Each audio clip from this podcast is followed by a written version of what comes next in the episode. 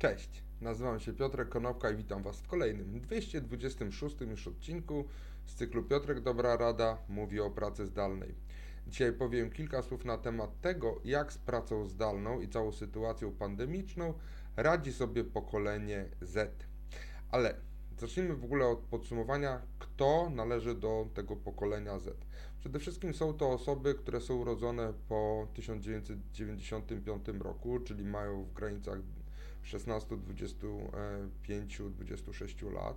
Nazywani są również czasami pokoleniem C od y, angielskich słów connect, communicate, change. Ewentualnie millennialsami na sterydach bądź postmillennialsami. Jakie są ich cechy? Są przede wszystkim zanurzeni w świecie internetu. Jest to tak naprawdę to pokolenie Z, jest to pierwsze określenie cyfrowych nomadów i właśnie wkraczają w dorosłość.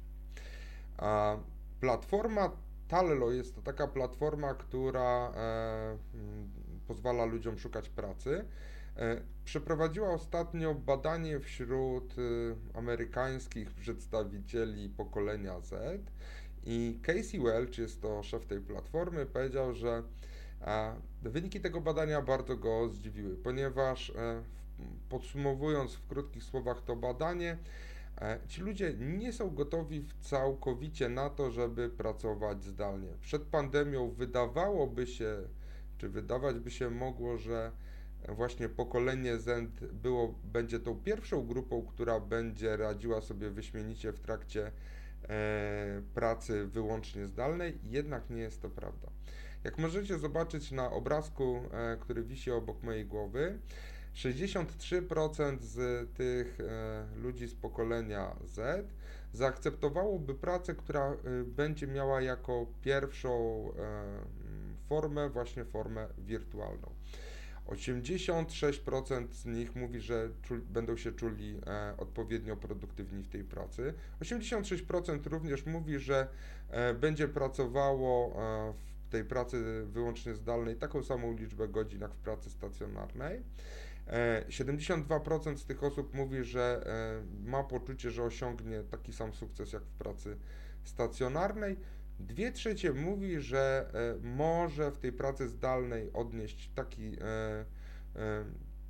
duży impact jak w pracy stacjonarnej, ale mniej niż połowa mówi, że może czuć się zagrożona tym, że kariera nie będzie postępowała tak, jakby chcieli.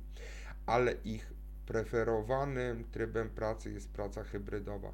74% z tych ludzi mówi, że wybierze pracę, która będzie bardziej, e, która będzie łączyła zarówno pracę zdalną, jak i kontakt osobisty, a połowa z tych ludzi mówi, że e, chciałaby się spotykać co najmniej raz w tygodniu ze swoimi kolegami z pracy.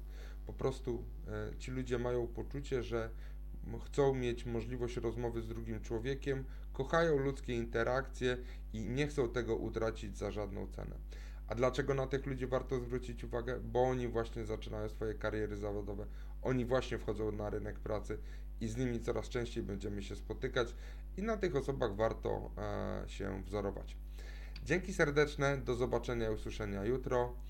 I jeszcze na sam koniec wszystkiego najlepszego z okazji Międzynarodowego Dnia Kobiet dla wszystkich pań, które e, oglądają moje programy.